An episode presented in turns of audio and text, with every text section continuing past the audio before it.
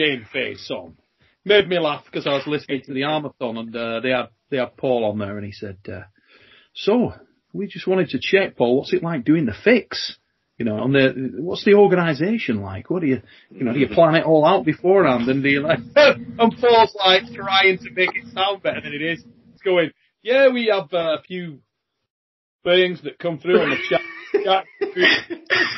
I mean, Paul, Paul, please tell us about the Spotify deal. How many millions did you make? Oh, me? I, I, I didn't know I brokered that deal. I made zero millions. Not even if we're counting pennies. So I don't know. Lost right there. What a sickness. Absolute sickness. Right, guys, let's get let's get on to this. Just, Have I got a somebody- a bit of Have I got a pre-pause. Bicep- Have I got a bicep vein these days or not? I don't know. Have a look. Not Brian, you gotta you gotta cut the carbs out if you want to see veins, buddy. Yeah, Ray is totally out angry with you with that It's blue, not- blue, it's less not- blue license. In some lighting, I've got a bicep vein these days. I'll find it and I'll send it to you. set the record straight here, Paul. Just check this on the white oak. Just show me an arm, son. Just get it. Have some of this. There you go. That's a weird one. There you go. Look at that. Fucking gnarly and stuff. Need that Some your life. protein shakes. Yeah, that's it. Don't start shaking again, son. You're getting us a bad reputation. yeah, Ray, Ray's Yeah. three protein shakes down. It even, has, it even has the noise, doesn't it? I mean, Jesus Christ. You hear that there? Ugh, that sounds terrible in these headphones. Oh, Need for that at the start of the show. Yeah. If you'd have done that, mate, and that was out of camera and you could hear that noise, people would be like, which one of these? Filthy bastards. Yeah. It's that. And it, it's nothing to do with me. Let me tell you right now. YouTube's gonna ban this video. Look at that, that's good. Ladies and gentlemen, you too can get a Lethal Arms Apparel cup. Look at that. Hold that up a bit, mate. Boom. Oh, my Hey. come off a little bit. Are you selling, are you selling these? Are you selling them, mate? They're on Um, the we merch. sell them at we sell them at tournaments. We sell them at tournaments. I don't I don't sell them off the site. I, I get them done myself. So we we've gone through a bunch of them, a lot at tournaments. There's an opportunity there, mate. Get them over to Ryan. He'll have them marketed. hmm No. like this at the moment. It's all about Ryan's that. store in two years will look like Amazon.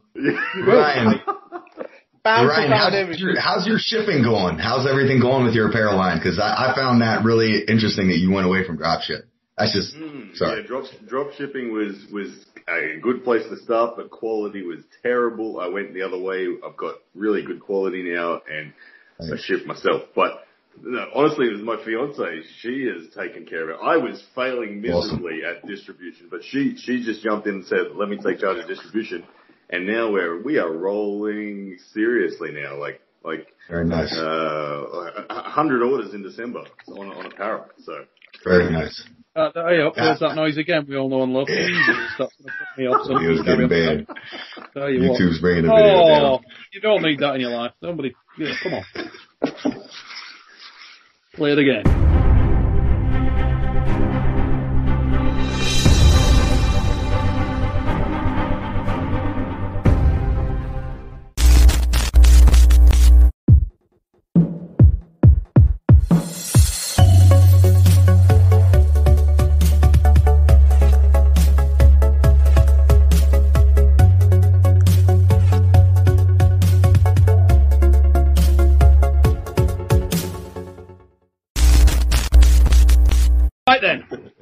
As Ray grips his enormous glowing ball, we're going to carry on with oh, episode 46 of The Fix. That's 46, ladies and gentlemen.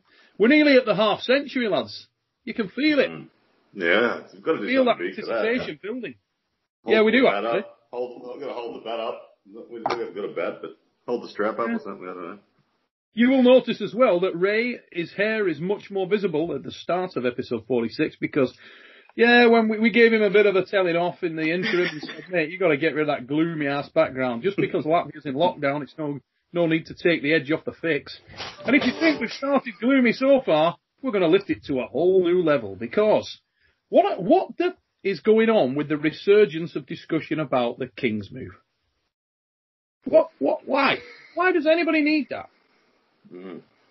I mean, the King's move is Everyone's like silent. Everyone's like, it, it, it's Well, one of those it's- things it's that, that seems to room, come back all the time, and With- I with got so many every- questions. Yeah, it's it's with every wave of expansion of our viewing content uh, among people who don't really know arm wrestling. They are confused as hell by it. They don't know what the hell's going on. A lot of a lot of new fans struggle to understand the biomechanics of what's going on. I mean, a lot of fans just say, "Hey, using your body is cheating." So the King's move is is to them represented just as an utter cheat move, um, and it therefore generates a lot of conversation. Whether whether as an arm wrestler you're pro King's move or not, um, it gets talked about by, from the bottom bottom up from the new fan. I don't know, I mate. It so. seems to me like a lot of the pros are obsessed by it as well, though. Right. You know, like a lot of the think, a lot of the elite elite guys are obsessed by the King's move, and even to Mm. the point where recently Like, it's got it, Engin, well, yeah. En- Engin and Devon were going at it the other day. You had Bob and Devon going at it, and somewhere in those conversations there, were, there was a little bit lost as well. I mean, the thing that frustrates me a lot with it is the fact that people seem to. The message that's going out there is that it's a, it's a single thing. And it isn't a single thing. It's a style of arm wrestling. King's move varies greatly from arm wrestler to arm wrestler, from exponent to exponent. And you know Yeah. what? There aren't that many guys that really do it well. Very It's I, fun. amazing. I, I, Yeah, ain't that interesting? to me that it- Ain't that that it- interesting? For, for me, my my only gripe with the King's move is not from the athlete, but from the referees. I would like. I've seen. I could. I feel like I could say a hundred occasions where I've seen a referee say to an arm wrestler, "Stand up, stand up, stand up." Yep. To me, the word should just be foul, right there. If you're saying stand up, your shoulder's already gone below what the referee was happy with. So, Yeah. um, They don't me, listen if- either. if if referees just said foul rather than stand up, I think the athletes will change naturally and keep keep everyone happy because we know what because athletes are always going to push the boundary. We're we're, we're, we're going to keep staying down low if they're only going to say stand up because we're Right. bleeding our opponent at the same time. Yeah, th- I, I can't make any comment there because I'm the guy that Are would we- like are to we- keep the match running as well as we can. You know, Yeah. I'm, Are I'm we calling, foul are we calling this a King's move too? When you know when you open up guy and his arm is completely straight and he hangs for his dear life. Yeah, that's Or a is this. King's That's That's it. A foul. So I- I- so I, I believe here Okay, right. either Good. like either a foul or or loss because like th- this is like in in That's not how King's move. for me. Engin describes it, this. Yeah, yeah, that's just That's a straight straight arm, straight Yeah. arm. Yeah. You're A you're, straight you're arm- a straight arm risking should always severe be- injury. Mhm. Yeah. I, I would Yeah. be personally happy. I'd be personally happy if all straight arms were called losses, regardless of whether they're at the pin pad or not. Right, but then you're going to enter in. You're going to enter in move- That's the King's move argument, isn't it? About the guy Yeah. who's got the calcified lock. Exactly. You- You're going to enter in. Do people have genetic abilities? And let's let's be serious. I think we've all been arm wrestling here. We all have loss of range of motion. I think I've lost 12 degrees of extension in my right arm and 10 in my left. So eventually, you know, when we when we get to like Devon's level of being in the sport, are we going to lose, you know, 15, 20 degrees? And now is that an advantage for us? Mm-hmm. So there's going to be a counter argument no matter what. But I agree 100%. These guys that have full extension and uh, When I had the operations done on my arm, one of the things that the guy asked me said, when we rebuild this, obviously we're doing a lot of work in there. What do you want me to do? And I said, well, can you make my arm go straight? I I requested that he yeah, gave me the range of motion back. And why? It was because when I was training things like bench press or doing any, you felt like a bloody, Oh. it, Mhm. you know, it was, you'd get there and it was, Yeah. I don't know, it just, it was leading to other things that were cocking me up and I felt Yeah, bad. yeah. I didn't like it. I didn't like having that lock. It, so I said, look, if you're doing the, just clean it up. I want the whole thing if you can make it go straight. And funnily enough, when I, when I came round from the, the anesthetic after the operation, First one of the did. first things that I did was look how, because they had me in the brace, and I looked how they set my arm. Was it set like this, or was it set straight? And I looked at it and I thought, Jesus, that's straighter than it's been for years. And I was actually quite, I felt, I felt Yeah. upbeat. And the other thing that they Yeah. straightened out was, was when they operated on my hand. My hand was, I had a situation where for whatever reason my tendons had shortened, and my hand was like a claw. It was, it looked really ugly, horrible. and I couldn't straighten it. And people would comment on it. They'd say, "Oh, what's wrong with your hand?" And it used to be like a bit embarrassing, you know. So I said again, "Well, I want you to free that off." So yeah, it was it looked bad. Just didn't look good at all. Yeah. So the fact that people are chasing that injury is quite Right. weird to me. It's quite No. alien. Yeah. And we see you see a lot of Yeah. novices. I, I I've seen novices in training groups ask questions, and they frame the question like, "I've been pulling for four months. I'm a King's Move puller. Do you have any tips for me?" And I'm like, "What Yeah. the fuck is this?" Yes. So, Yeah. guys, question: Can you train a King's move, like Yes. real Michael Yeah. Todd level King's move? Yes. Mhm. Yeah, I I really believe you can. I think the the the, the we without to- I mean- without calcification in your elbow. When when, when you Oh. when you have like e- even though you cannot straighten your arm, if I add enough pressure, it will straighten out. Can you train that? You're well, whether or not someone can straighten it is the challenge, isn't it? If you're not doing Right. it with calcification, if they can, the, the King's move, and Devon's big thing around the King's move is effectively an open top roll. Mm, Not, Okay. not really. Okay, Not Ma- really. Michael Todd's or Not or uh, guys- George yeah. George type Well, of they're King's not- move. they're not Re- really. real King's move.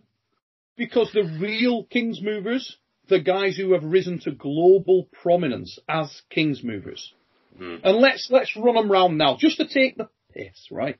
Let's see if we miss anyone off. So Michael and George. So you got George Zakowicz, okay? Anatoly Monoseyev. They were the, the original two. They were the Yep. godfathers of the style. And it's hard to say who was the originator because they were both mid, early to mid 90s. Anatoly and, and George. Okay? You've got Michael. You've got Bob Brown has a King's move. Bob Brown. Yep. Yep. Gregory Schneider. Um, Delijakov. We have we have Modris uh, Modris from Latvia. Yeah, Modris. Uh, yeah. You've got, you've got, you've got, you've got borderline Pascal? Kings movers like, yeah, Yeah. like Pascal, like Tim Bresnan even Yeah. has, has, has Greg Schneider. Right. But if you, and then you're starting to thin out on people who have got any kind of, any, and even, a Real success. Real exactly, real recognition and real success. You're getting into the thin end of that wedge right now.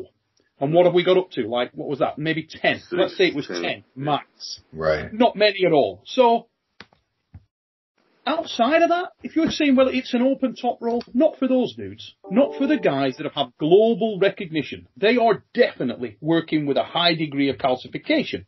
Mm. Now, personally, Where they I'm- where they rely on it. Where they rely yes, on they it. do. They are, And they like utilize we, we like Sve- Sveta now he has no side pressure. He's always open. Like he he will get open, but he will stay there. You know, it's not a king's move. He Hmm. can hold it there. I I don't know how does his arm straighten out all the way, but Sweden is using Hmm. using something similar. But again, he's not that successful. You can beat him. You can open him up. You can pin his arm. You know. Hence my Michael comment, and George you can Buchanan. train the King's move. That's where that comment's coming from. Because even of the guys that are, that are King's moving, there are guys that are far better at it. Mm-hmm. Okay. Devon has, Devon has evolved as a King's mover. He's improved. Michael Todd has without question improved. Yeah. He Yeah. and has tightened up. Michael is actually transitioning back, Back to the stage normal where he is becoming more like an open top roll. And that supports Right. what Devon's saying that it's a it, it's within the same system as an extreme open top roll. The biggest difference being for the majority of people that aren't Devon Larratt, and this is the thing that I'd say to Dev if we were on a call. Devon has that unbelievable leverage, very, very long arm. Some of the guys, George being a good example of the most, probably most significant, didn't have that leverage advantage. We used to call it the bottom roll because he wasn't, he Yep, wasn't rising, yep. he wasn't rolling up the top of your hand. His riser was applied. Right. You Yeah. could take everything, take everything, and he was still rock strong Because- there. And you your arm willingness to stretch. chase the pin Yeah. is what left, what lost you your wrist.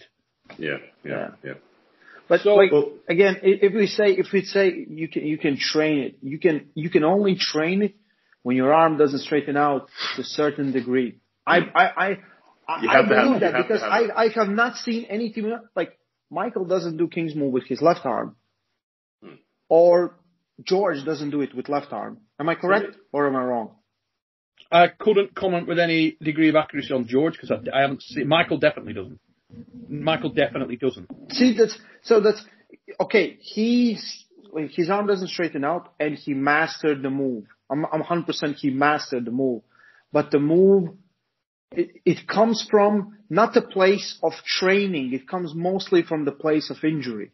And for for younger guys that coming in and they're like, I'm gonna be a Kings mover because Devon likes it. It's uh you're you're putting your arm in like you're, Yeah. you're taking away your range of motion. Like Michael has showed me where where he can bend his arm and where Yeah. he can extend it. You know. Well, the other And- big myth there, Ray, is everybody says, "Oh, Michael only adapted to that after his massive joint when he broke his arm." Michael never bust his la- right arm. No. He never broke his right arm. He bust his left arm, not his right yeah, arm. Yeah. Yeah. Yeah. He's Yeah. he's got massive, massive damage Yeah. From years of being an absolute warrior. That, yeah, without question. But he didn't. He Yeah. never broke. He never badly For broke his me, right for arm. me, So he has one trained. that- Thanks for that, one Ray. comment Quick, that I quick always- One comment that I always make about the Kings move, and when I, when I see people quite new to the sport making comments about it um, in the negative sense, is that I, I I actually do think the Kings move has a lot of technical components that people aren't Certainly aware of does. as well. De- Um, it- definitely does. Completely. Yeah.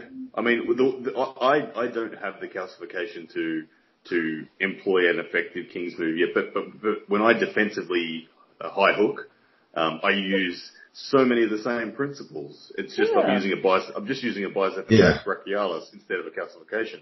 Um, to, to, And, to and there's that. a huge difference. I don't, I don't think people really understand. I have had at least, I think, two matches where I have to beat guys in worlds who have calcified elbows where it doesn't strengthen up. When you go and it's hitting like a steel. Yeah, I, I've, It- I've experienced that. And when, when the Greg. guy is just, you know, basically relaxing Mm. and you're trying to pin him, that's a different thing. So for everyone who's new, it's, it's like Michael, George, they evolved to this. They like, Mm. okay, my arm works like this, making the most of it. Like, Mm. that's amazing. But for everyone who's coming new and thinking like, like this is a move, I don't believe it's a move. Open Right. top roll, when you're opening up, it's a real move. But being able to stay here when you just can relax, that comes with injury. So I think there are it's common components, aren't there? There are common, course, there's commonality in the component Yeah. of pronation, Mm. but it, and, and the component of retention of the rise. Mm. You know, I mean, let's be honest, for a guy who yeah, but, doesn't but have the pronation, did, did you did you saw Engin's video? rise. Did you saw In- Engin's video? He's like, and he made it perfectly. When you are here, yeah, the pronation. But when you actually are turning in, you don't have to. Your arm can be supinated, but it looks like pronation. And we use it when we're doing open top roll. But like Devon has this style where he doesn't stay straight; he leans here. Yeah. So this is coming from the King's move, how he arm Yeah. wrestles. You know, Yeah, not yeah. many Devon, guys can Devon do will that. say Yeah. Devon will say squeeze, squeeze and drag is, is, is what he thinks is critical. Yeah, yeah. yeah. And, And and, it's- and, I it's- do it's common I thing, agree yeah. with you 100% that you can train the move. And I Mm. personally don't, I don't, I don't, I'm not emotionally attached to the King's move. I couldn't give a whether Yeah. some people want it, and I couldn't care less. I've pulled King's movers, I've beat King's movers, I've lost the King's movers. I'm not really bothered. For me, it's just, Yeah. it's, is it within the rules? Cool. Let's do it. Couldn't give it. Yeah. It's like a box Mm. saying, you know, you say, oh, a guy that, that you, that ties you up in a fight a lot. He ties the fight up. He spoils the fight. It's legal. He can do that until the ref Right. Well, so if he's continually spoiling the fight, it's the tactic. Is he able Yeah. to do it? Yeah, he's able to do it. You can't do anything about it. It's a style of fighting. I personally have no problem with it. Um, you know, like it's especially seeing Michael and George and these guys at the top, the, the, the top level doing it. Um, is it is it frustrating? Is it sometimes frustrating to watch?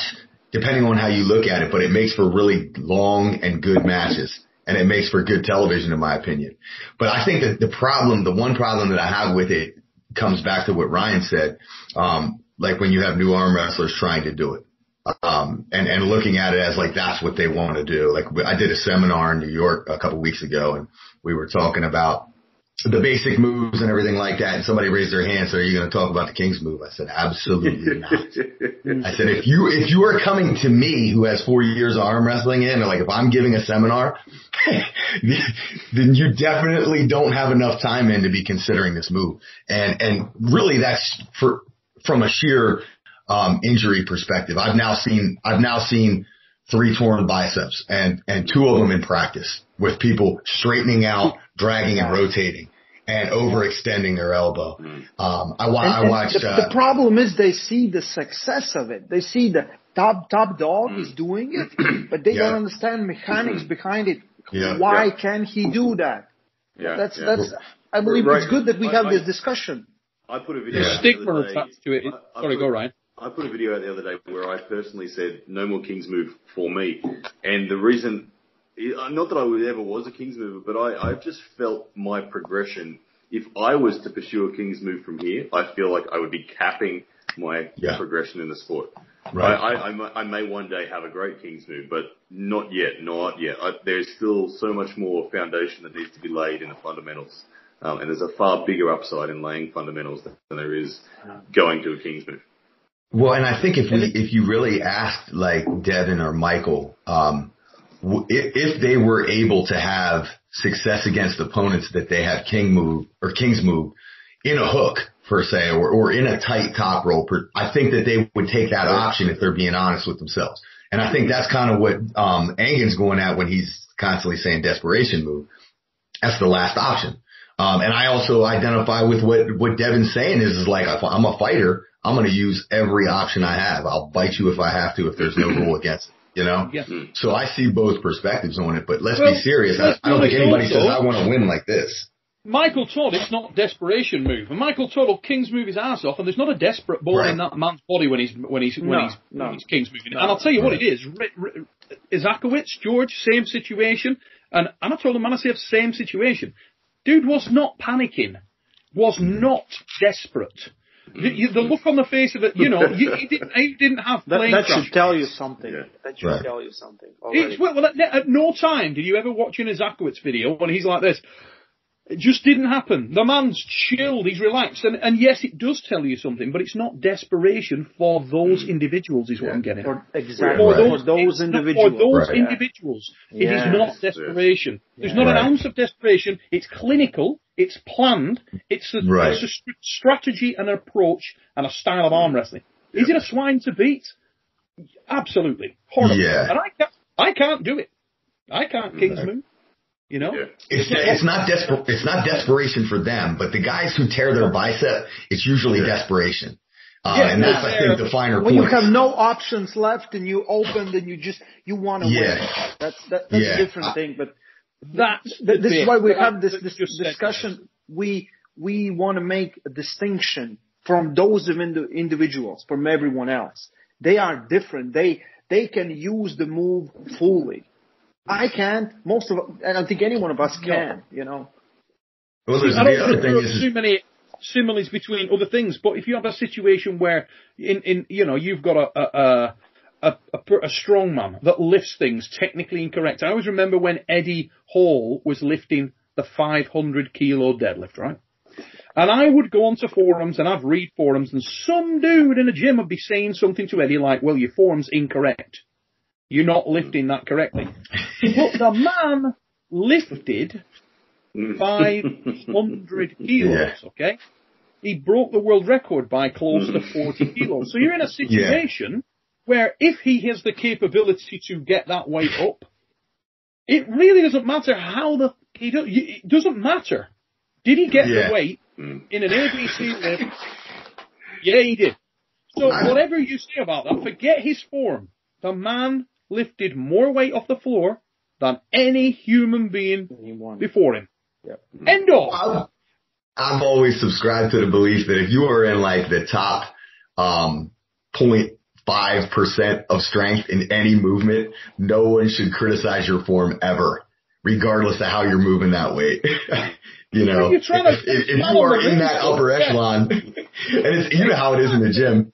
I've had so many people come up to me in the gym and tell me I'm not doing something right and I might be moving 4, 4, 405 and they're going to tell me to tuck your elbows more or something. And then they're over there with 225 and I'm like, come on. Man. Yeah, it's, it's, I think It's there's a- the only only guy who can tell. Go go No, go for it? Sorry. No, honestly, buddy. Seriously, go for it. Only only one like if Eddie Hall went goes to that guy who said and he asks he's like I did for 500 but you can help me get 520 pl- please Yeah. im- improve my form that that's the only variation Right. where it works everything else is like just shut up hmm, you know Yeah. you have you, you have no say when you cannot lift your ass out of the couch you know Yeah. It's, uh, yeah I, I, but- I, I had a moment like that. I, I, I had I had to really cautiously approach this, and I was like, and it was a, I was at John Brzenk's place, and John we were pulling, and John admitted to me, he said, I'm not that good of a strap puller. Like I don't understand the strap. He he said to me, you're a better strap puller. Show me. And I'm like, hang on a second. John Yeah. wants me to show him some technical strap, and the whole time I'm shitting myself. Yeah. Like, hang on, I shouldn't be telling John how to do anything in arm wrestling. But hmm. he was asking because he was like, no, I think I could maybe enhance my game for top eight if I was a better strap puller. Um, Yeah. So it was different, but yeah, I had that. Alar- the alarm bells were going off in my head. That hang on, you. Why am I coaching John? Well, one of the, it's should- funny, we're going sort of back into the Kings move thing. One of the, one of the, I would, I, I did a thing for the WAL with Mike and with, uh, Devon, where they were breaking down the Kings move. And, I- and you got to understand there's a, it, within that there's a little bit of devil's advocating as well. I think I've got a pretty solid understanding of the King's move, but I would like to understand more or to test that theory. I'd like to sort of have people walk me through the disparate elements of the movement more and more to see where there, what elements within the move, what fundamental elements within the move can be utilized into other styles or built into other styles, particularly, particularly from a transition perspective. And I'm not sure there are any, but I'd love to, I think I've, I've got a reasonably good understanding. I'm not sure there are any, but I'd love to find out. Because one thing that I'm 100% in agreement with uh, with Devon on is the evolution of the sport and the evolution of technique, and it kind of has to evolve. Whether that's just that the arm wrestlers are universally becoming more well-rounded, which I believe they are, you know. I love the concept of the cock of the walk, where Yeah. Rob was offering the additional prize for anyone who could win with the three fundamental styles at the Yeah. time, you know, the, the three The hat uh, accepted styles. So you could win in a hook, win in a win in a top roll, win in a press in a purist form. You got something. I love that. Mhm. I love that because I'll tell you what, un, in under fire, there's not many that can. A lot of a lot of people have the go to when you're in a set of guys that are all killers. You're Right. on third and you're gonna oh, and this I'm gonna go at him in a hook. I'm gonna go. How many Yep. guys are gonna step out of that comfort zone? I think that's ace. Yep. That's the X factor when you got 14 guys in your in your class that are all you know in the top 20 in the country. How you mm-hmm. know how many of those are you going to commit your shoulder against when when when you're a primary top roller and and risk Now- losing? I absolutely loved that about two guys I'm going to, and why these two guys I'm putting out there as my personal holy grail pullers, right? Uh, and I'll tell you who it is. John Yeah. and Svetan Gashevsky. Right? And why is because Everywhere. both men, exactly, but with relatively poor leverage against their opponents, often. Right. Even Devon, why the moniker No Limits? Because of the fact that he had it all. He had the lever, everything was there. Very few people have got leverage advantages over Devon, whilst Devon is as brave as a lion and he and he can pull anywhere. Yeah. Maybe more than anybody else. He's certainly right there from a technical range perspective. He can do it all. And anybody who, who doesn't see that, I just disagree with you entirely. The man can arm wrestle anywhere and he can arm wrestle anywhere well. Mm. Now, John Brzenk and Svetan Gashevsky added elements to that. And what elements am I talking about? Attack and defense as a separate individual component. So if you wanted to go fast on the A side only, they would do that without a problem. Devon usually, ordinarily, pulls a lot on the counter, and why wouldn't he? Because he's made to do that. But a man with a shorter lever has to go through the gauntlet a little bit. They have to attack a little bit against certain pullers. Now, Svetan, terrible, terrible leverage against a lot of the guys that he pulled. You'd often see him pulling heavy weights, and he's not a big man. We're talking about a man who started at 154 pounds again. Small, short forearm, small hand, you know, but could do He's still everything. 75, 80. Yeah. Yeah, still there. always. Yeah. And yet, Yeah. an 20 amazingly years later. anywhere you want to go, mid-match, under fire, at any level, with a guy who was right there, he would match you any position you want. With a wrist, without a wrist, top roll hook press, couldn't give a monkey's. That's what I rated so highly about I love, those I love that. I love that too. I love that. That's that's the style of arm wrestler I've been dreaming in my head to try to build myself to become constantly. Um, yeah, I, I, I'm a big fan of that style too. That's that's those are the holy grail too for me, because with all the others that you mentioned, there's not many that you can't look at and think, ah, you've got a very de- very defined style.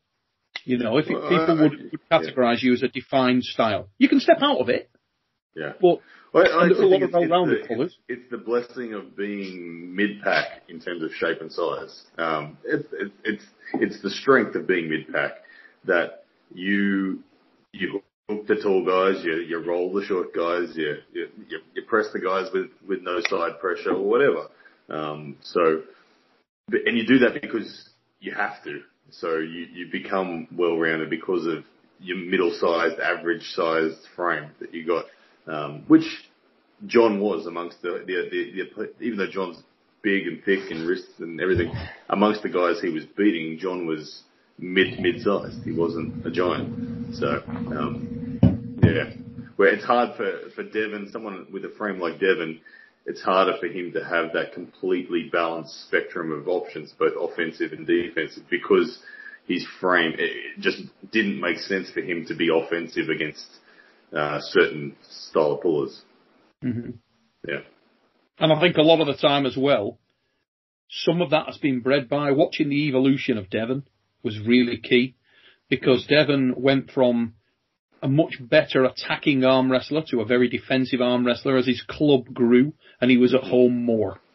Mm. But he was at home for longer extended periods of time because he loves to arm wrestle as much as any man that's ever drawn breath. That's very evident. I mean, he will arm wrestle every opportunity he gets. And how many dudes can really mix it up with him? Mm. You know, Yeah. I mean, extremely high level in Right. so many. So you get a, a big setup like the high hookers, um, where you've got a lot of really competent arm wrestlers, and every week you've got 30 guys, you know, between 10 and 30 guys at the practice, however many they have over there at the green machine, and those guys are jumping on you. You're gonna go to that situation where 99.9% of the time, oh, go to the B side, and I will work from there, and he can, and he can, you know. So you, it's hard for your style not to become that that way. Whereas in the early days, when he was away from home more, he was far more attacking. He had a, and you saw that transition in his style, Yeah. and it's Yeah. interesting. Well, I, I, I had Yeah. a, I had a seminar with Crassy the other day, and Crassy, well, we talked about this. We talked about how do you train when you're the strongest guy in the club, and he he wasn't a fan of that defensive nature at all. He was like, no, uh, get your weaker guy to use two hands, get your weaker guy to put a band around his shoulders. Um, don't allow yourself to be that relaxed, stronger guy. Always Yeah. find a way to have to put your max effort in.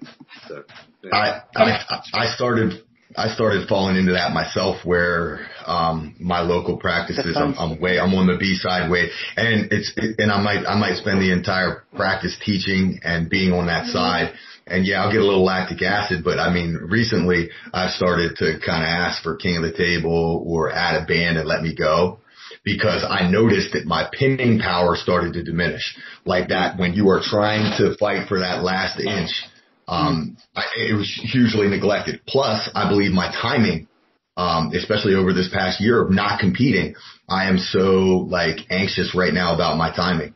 So we've been doing a little bit more king, uh, king of the table and uh, thankfully enough, I've had guys that are willing to let me do that. Uh, but I, I, I think you're 100% right. It's a scary thing when you're always just defending with your hand and wrist on the B side. and then you Yep. go up against somebody who can crack you.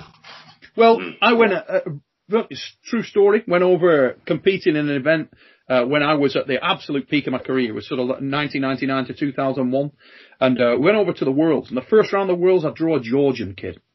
I had the Europeans or Worlds. I drew a Georgian kid, and uh, I got a club monsters. We had a big club, a lot of strong guys like Chris Andrews, Andy Barker, really, and I've been training extensively, going all over the place, pulling very regularly. But because my level was much higher than everybody I pulled with, I was always just allowing them to, to initiate on me and, and drive away on me. So I'd gone up there in the first match of the world, and I literally let the mother. Looking back, I let him go, and this guy's gone boom, absolutely lands on me. And the funny thing is, I was at no thinking back and very conscious at the time.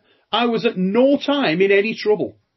Hmm. I was literally just just holding him here, and in my mind was, yeah, go on, pull like a lunatic for a second, and then I'll flip you over and, and smash you, or I'll wait for you to drive a few times more, and then I'll just squeeze through you. So anyway, I did get the guy stopped. He goes at me like a nutcase, strong guy, but wasn't going to win, and he gets an elbow foul.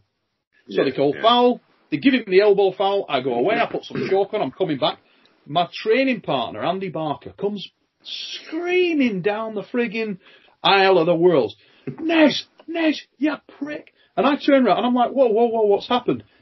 Get your ass down here. So I come down. I'm like, what's up, Andy? And he did, he, handful of chalk because he was pulling at the other side in the, in the 75s. And he's just gone, BAM! Cracked me in the frigging jaw. And he's like, what the fuck are you doing letting these guys hit on you? You're not in the freak shop now, you prick. Hit the mm. mother. So we got Yeah. up there, and my next match, absolutely Yeah. wired the mother, lit Well, him up. hey. The I remember this face on this Georgian kid was like, like Yeah. what the heck? And I still, I got back down, and all the team are laughing. Greg Sanders is laughing. I got a handprint, Andy, a massive hand, a on my face with chalk, and the referee was Rick Pinkney, and Rick Pinkney's like, he really cracked you, he really cracked you then, didn't he? Boom! Eh, eh, hey, I hey, eh, you- to wake my ass up. yeah, I hope, you said thank you. I mean, that doesn't that really highlight um, the, the need for like a good tri- good teammates and Good things like that. Yeah. I mean, and and your mental state, no matter how mentally tough we are, we're good with visualization and everything. Sometimes don't you just need your boy to put his foot in your ass and say. "Wake up," for you to initiate? Like sometimes it just it it and you need that. And I've I've seen it like just working with my own guys.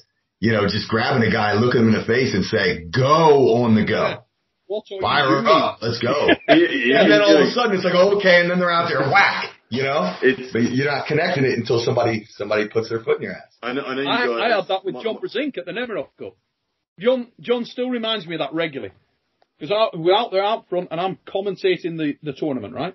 And John, same thing. He's letting people in, and I'm like, yeah, it's fine now, but we got you got some big guns coming, and you got to start a- assholing them. You got to start ripping them up. So I'm like, uh, nice as fine. I put the mic down, round round the back thing, and I'm like, what the are you doing? You know, and he's like, what? I'm like, you can't stop letting him hit you. Next Yeah. guy up, Taras, was the next match. And John came out and just absolutely stonewalled his ass. Just absolutely Yeah. lit. Mm. And we went back and I still, and I went back and yeah, you know, and it just Yeah.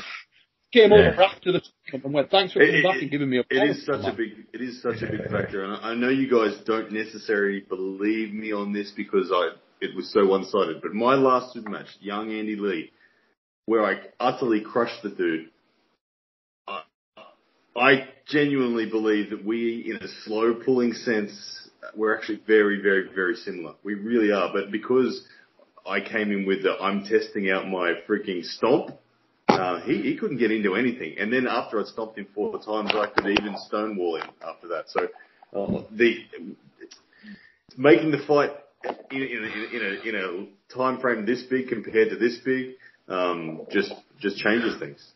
Well, that's an interesting concept, Ryan, because I know, like you're saying, you think that like you were the gap was closer between you and Andy, and, and I and I think and I, I think I think in a sense you might be right, but that's it, arm wrestling in totality. Like when we arm wrestle at practice and we do everything slow, uh, guys get false senses You know what I mean? And, and I have, you know, there's, there's a couple guys that I train with that if you go into a slow rolling hook with these guys and you don't use any surging power at all, these guys are absolutely Sherman tanks.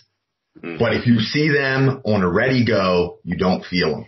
Mm-hmm. So I, I do think that there, that, that gap is probably big, but small in the sense that you're saying. And then once you crushed him, like the first round, I watched that match and you could see the wind was out of his sails the confidence was gone. And then it goes back to that spark and everything where, you know, he, he there wasn't a whole lot of fire after that first match. He kind of laid it down. It seemed like. Yeah. Well, in that kind of scenario as well, when you're pulling a, a young man like Andy, um, it's just that that whole experience, match experience does count. It really counts, you know. Particularly if you, if you get run over once, it's hard to think, okay, I can make an adjustment and I can rectify some of what seems like an enormous gulf. Right. You know, and how many times have you seen that from really experienced lads? It can be run over and then the next match, ah, not run over anymore, you know, with an, but when you're a younger guy and you've not experienced that before, it does knock you on your ass. When you get put down like that, people, you think, yeah, he's oh, not, he's I'm, not, not in it. Yeah. Yeah. I'm not in it. I commented, I tried to comment positively because I think like those, like that's probably something that he can really grow off of. And like you said, you don't believe the gap's that big. I mean, if he finds a way to, to stop that match, now all of a sudden the gap doesn't look that big. But it's easy to think, oh, I got six nil and you know, I got crushed and I wasn't in any of the matches. But you know, the gap may be large in that aspect of the ready go, but if he can find a way over the next couple of months to get a stop, maybe he can have that match again and make it look a lot better. Mm biggest thing Andy's got on his side is he's only a puppy. Young. Yeah. He's got all the time in the world. You know? Yeah. Doesn't matter. Yeah. It's just puppy. Not even warmed up yet. Yeah. No one, no one's as much a puppy as you, right? Though, right? You're the puppy. yeah, Ray, Ray, Ray, still getting Ray, It's amazing, Ray, because he's he's 175 years old, but his face is only 12. yeah, that's right. And I'm going for it. Yeah. Hunter Krasimir last night, mate, and he was telling me um, that he went down a very similar path to yourself in terms of when he first started. Um, he was very good at bench press from an early age. And he went down a similar path to yourself in terms of thinking, should I be an arm wrestler or should I be a bench presser? You know, which reminded me a great deal of you. I nearly, I nearly said at one point, you know what, you're very, very similar to, uh, to Raimonds Liepins. And then I thought, better, better not though, because in terms of hair, it's not, it's not even close. not even close. not even close. His hair game. I mean, he's gone for the full uh, Jamie Sheldon, and you look what you're looking. version of Gru from uh, Despicable Me. yeah, he's no legs. That is Krause. That is Krause perfectly. If you if you've not seen that, guys, I, I, I that's out there. Uh, did that a couple of weeks ago with Krause. It's out there. Um, fascinating character, Krasimir Kostadinov. And, and I've, I've mentioned before on the shows that some guys came into the sport with that high level. They already had their, their foot three rungs up the ladder. If ever that guy existed, Krasimir Kostadinov is that guy because yeah. things, if you haven't seen the show without sort of taking away any of the, the, the, the things that he throws in there, the fact that at 17 years old he rocked up at the Bulgarian Nationals, which was his first ever uh, real show of any magnitude, and he took third place in Bulgaria, where the residual level of arm as, as, a no, as a novice, as yeah. a novice finishes third uh, in the Nationals. Yeah, yeah. Crack, sideways. I mean, that's immoral because that's not just showing up at any nationals. The Bulgarian nationals, where the sport was already televised and arm wrestlers in Bulgaria were already recognized celebrities, could earn money from the sport, and this guy shows up as a as a pup and cracks. A lot of the top guys finishes third in his first ever event. Jesus, that underlines hmm. the pedigree of that particular dog. Krause's mind, I think, is, is is even stronger than his body. He's he's so methodical and confident about what he's doing. Like like the match with, with Kurdetch, which I think is the best Paul super match that I have seen in past, hmm. I don't know, five, six years at least, maybe ever. But he, like, he is losing. He's, he cannot take his hand. He cannot get in and he's standing there and I'm looking at him and I'm like, do I need to come and help? He's like, I'm fine. He's like, rubbing his elbow. He's like, I'm gonna try this, mm. and he wins the match. It was just we we talked for hours before that, and his his mindset. He's like, yeah, I'm I'm gonna win top eight. I don't care. I'm gonna win top eight. I'm gonna weigh maybe 115 kilos. I'm not gonna get bigger. I'm not gonna take any uh, any drugs. He's like, no, I don't care. I will beat those guys. And and he he went that road in WAF when he did he win? I don't think he win super heavyweights. Did he didn't manage to win that, but he went uh, But won he got every some class. impressive wins though. Yeah, He got some. Yeah. He took some Levin. big names out of the game. Yeah, yeah. You know, Yeah. but we've had that argument a long period of time. Me and Chris, in fact, he actually we actually start that. He's, we have a bit of a laugh about it on the show. But I, he said to me, "Oh, I'm going to be overall world number one." And I said, "Look, I wish you all the luck in the world, mate. Personally, I think your aspirations should set a little lower in the weight classes. You're just not a big enough frame." We have that discussion. It's like a running joke with me and Krassy. He goes, "Oh, here we go. You're going to tell me I can't be world number one." And yeah, I have said that to him. I said, "Look, love you, dude. You're strong as you know a troll's breath." But I don't see you But being I think the he, absolute he needs that mindset. Mm. That that's that's him. He needs that mindset. I love it. Like, I love it. It's, it's so Krusty, wonderful. Krusty, Yeah. and Crossy doesn't give up. You know, I don't, he can No. go and win a Zloty Tur and then lose a local tournament to to, to 80 Yeah. kilo guy. You know, he's like, Yeah. I don't care. You know, when when when you need me, I will show up. You know, and I will kick ass. You know, Mm. yeah. Then it, Yeah. it's One been of involved the- in some of my favourite matches ever at the at the at the WF Worlds as well. I mean, I'll never forget the uh, the final with Iliev. Mate, Mm. that In, in was it was a drama, Ryan. It was a friggin' drama. You were st- you were stood there watching that thing unfold, and it was there were so many little issue, then it'd restart, little issue, then it'd restart, and both these guys were absolutely on the peak of their form. Liliev obviously starting as favourite, great arm wrestler, explosive as hell, uh, massively gifted, super strong, looked like he couldn't have been more ready, and it just went off like a bomb. It was the, you know, like every at the Worlds, you're always there's always a couple of encounters that you, everybody in the building's like, Yeah, oh yeah, yeah, yeah, it, it stops, yeah. can't wait for that. Yeah, everyone stops. And when Everyone's that Mm. And then it's it all, literally did. The, Yeah. ta- the other tables, it's like, okay, they're gonna pull. Yeah, everybody. And yeah, you could be up there yeah. dripping up, and the two referees are going, "You mind if we just hold your match a second while we go?" And we're like, "Absolutely." Yeah. It was Ringside. in, in, Oh, in the last Pop Ace. Worlds. It was Sasho versus uh, Zaluyev. No, not Zal- Mm. Zaluyev. Zaluyev. Yeah, 90 kilo class. Everyone stops. Nothing's Yeah. going on. Everyone's watching. Boom. Everyone's like, oh, and it goes, you know. Yeah. It's mega. Those, That's for me, you- tho- for yeah, me, those matches, the, the one, the one ingredient that sets alight those matches more, most, um, aside from reputation, is when the balance of power is so friggin' knife edge in the setups. Yeah. And both, both, I know, here I win, here I lose, here I win, here I lose, and both people will not settle unless they get the one that they, they think they've got, and it's just butting heads, referees, nightmare. Yeah. And, and as Neil said, it goes on for 10 minutes because neither guy's backing down. They don't care who the ref is. They're telling the ref what to do and, and, and they're getting what they need. yeah. And what made that one as, as fascinating as it could be was the absolute clash of styles that you had up there. You know, that, that, that clash of styles made it so entertaining because you've got the, the absolute outright top roller in, in uh, Liliev. Mm. And you've got Krassi who's just so, he couldn't be more focused on trying to get that carving shoulder press. And then when the wrist flattened off and it just stopped, the whole place was bristling, you know, it was ace. Mm-hmm. One of my, one of, one of the, one of the most entertaining matches I can remember. It was absolutely fantastic. I love it when that mm. kind of thing happens. And so many times I've been upset or annoyed at world championships where you've got that encounter and some micro foul writes it off. You know what I mean? It starts to happen and there's a foul that's absolutely microscopic and both arm wrestlers didn't know it happened and somebody spotted it. Oh, foul. You're like, oh, oh God, no. You know, you've waited the entire year to see those guys match yeah. and it never happens and you feel like literally going up and volleying the referee in the dick. Yeah. yeah, yeah. Iron boot to the penis. But you know, God bless you, refs. I'd never iron boot. Oh my, Mm.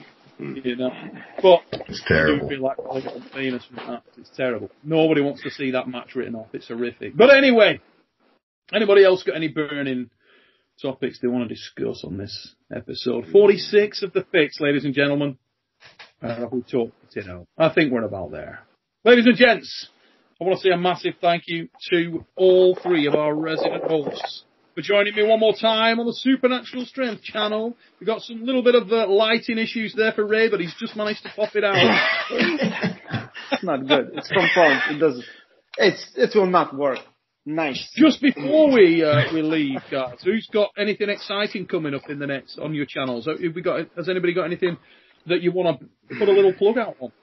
Yeah, I'll go with the February 6th. I'm taking on Ben Carroll super match. Uh, it's- it's just only a few weeks away. Biggest super match I've ever had. Yeah, so can't wait. Mm, what's the betting? Let's have a quick whip round. Paul, who wins? Ben Carroll or Ryan Bowen? Oh my god! I mean, you got to you got to give Ben Carroll the favorite. I mean, everybody, everybody who's really follows uh, uh, Australian arm wrestling probably has him as the number one. Um, but in, in true. Ryan Bowen form, in true Ryan Bowen form, he's going to punch above his weight. Um, and I think he has a shot. But I think I think I think Ben's the favorite. Yeah. You got a prediction I- I on the screen? Ben- Ben. Six rounds or five? Six. Six. Six rounds. What score are you going, Paul? I think I think Ryan loses the first one for sure. I think that he potentially figures Ben out a little bit and grabs two in the middle, um, but then eventually gasses, especially if Ben gives up his hand and goes sideways and just uses. I don't know. We'll see. So I see like a four-two type deal, and I think a four-two Ray? was a good showing for Ryan. Bloody right, it would be. Yeah. So no, no lose for for Ryan really. Ray, who've you got? Yeah. Ben is favorite for sure. Five one. Five one. I will give one to Ryan. He will figure something out for sure. I think he will. I think he will. Maybe even two, four two, maybe four two. Oh yeah. Yeah, four two. He can figure a lot of stuff out. Yeah. What's your prediction? Neil. So Ryan? what's your prediction, Neil? Yeah. I've got Ryan. I've got Ryan losing five one. Yeah, I got Ryan losing five one. Hey Ryan, the silver lining is, is everybody's giving you a match. Oh, yeah, that, that is true. I mean, it, it, let, I'm not gonna, I'm not gonna hide away from the fact that Ben should be the favourite. If, if you, if you polled Australia, it's 95% of people picking Ben because we, everyone knows, knows Ben. Where internationally, I get a few fans that just say Ryan's gonna win because I don't know, they don't know who Ben is, but um, Ben's a monster. But I love this task at hand. Uh, when I first started on this journey, I saw myself with about a 15, 20% chance of cracking him. Uh, the more I've slept on it and the more I've studied it in my mind and rehearsed it in my mind, I've convinced myself I'm the favourite now. So I'm going to get the job done. Hey, So if- let's if- be honest, mate. You've got more. You've got more data to work on than we've got at the moment in your current. I'm basing it on the guy that I know, that the guy that, that I've seen, that I've met, that I've uh, that I've I've, I've seen Paul Alan Guerra and, and guys like that. If you've progressed immeasurably since then, maybe a different set of cards. We'll see, won't we? It's, a- it's a what it is. It's a really really good shop window against a credible opponent that, that he's known internationally. You know? Yeah. So yeah, it'll, it'll it, it's a hard scenario for me to see you coming out of badly. To be honest, if you get your ass handed to Yeah. you. Mm. Well, So that's what? it. Yeah. Big boy, It- it- That's what I, I was very grateful to Ben for even taking the match because um, because there's nothing much for him to gain on a reputation level. Um, Right. All for him to, it's all for me to gain and him to potentially lose. So uh, it's, there's a lot of pressure. If I, if I crack him in one of those early rounds, he's gonna mentally he's gonna have to really uh, be on top of his game because if he lets the anxiety get in that shit I'm about to lose my reputation, um, he'll fall away. So uh, I, I I expect him I expect him to be slightly napping. And then I expect, let's say I do crack him round one, I expect round two to him to come out breathing fire all of a sudden, like, holy shit, I'm not losing this match. So I think, yeah, it's going to be very, a very fascinating psychological battle. It, It it, depends Ryan, on it- what, what he has done, you know, in this time because you you've been hit those goals and and then uh, you had matches and and if he's been just sleeping, and it's it's he, he can take a time for him to wake up, you know. Mm, But, uh, mm. it's Yeah. it's for you Right. to capitalize on it. If by the if by chance, let's say he beats you uh five one and you win a match on him, you figure something out. Does does Lachlan go after him afterwards, and how does that match go? Lachlan has a match with Ryan the Milkman Scott on uh, in Right. March. So uh, the, the, the top four in Australia really is the, the, the four names we've just mentioned. Uh, it's collectively agreed upon. Um, so Lachlan and Ryan, whoever wins that will take on the, the winner of my, my match with Ben, and then by Okay. mid by mid 2021, Australia will have a certain number one rank, and it will be one of Okay. the four. So.